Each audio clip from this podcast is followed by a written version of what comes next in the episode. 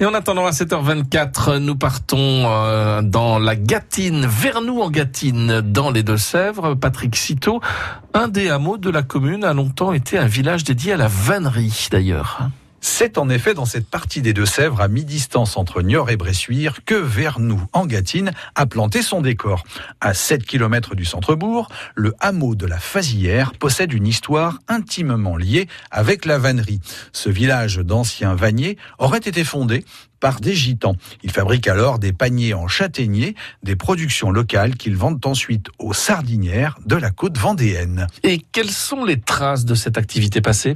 De cette époque reste le lavoir et son bassin, le trempou, en patois. Au cours de la fabrication des paniers, les vanniers y font alors tremper les branches de châtaignier. Une histoire qui peut encore se lire aujourd'hui en empruntant un petit chemin d'interprétation à partir du lavoir. L'occasion de découvrir que pratiquement chaque habitation du village possède un four privé. C'est ici que les vanniers chauffaient le bois pour pouvoir le plier et fabriquer les paniers. Une association, l'amicale des anciens vanniers, dit les Penassous, a d'ailleurs été créée afin de promouvoir et sauvegarder ce petit patrimoine d'antan. Et quels sont les autres éléments qui ont marqué le patrimoine de Vernou-en-Gâtine On y trouvait notamment le château du Fontenioux. Il est construit en 1850 pour un certain Alfred de Savignac.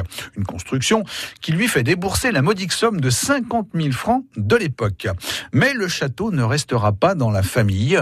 Les héritiers font faillite. Le château est racheté en 1914.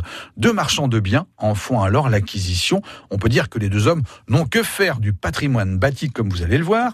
Ils trouvent en effet plus profitable de faire démonter les châteaux qu'ils achètent et d'en vendre les matériaux. Après avoir rasé le château des loges appartenait, ils s'attaquent donc à celui du Fontenioux. Moins de 70 ans après sa construction, le château de Vernou en Gâtine retourne ainsi dans les oubliettes de l'histoire.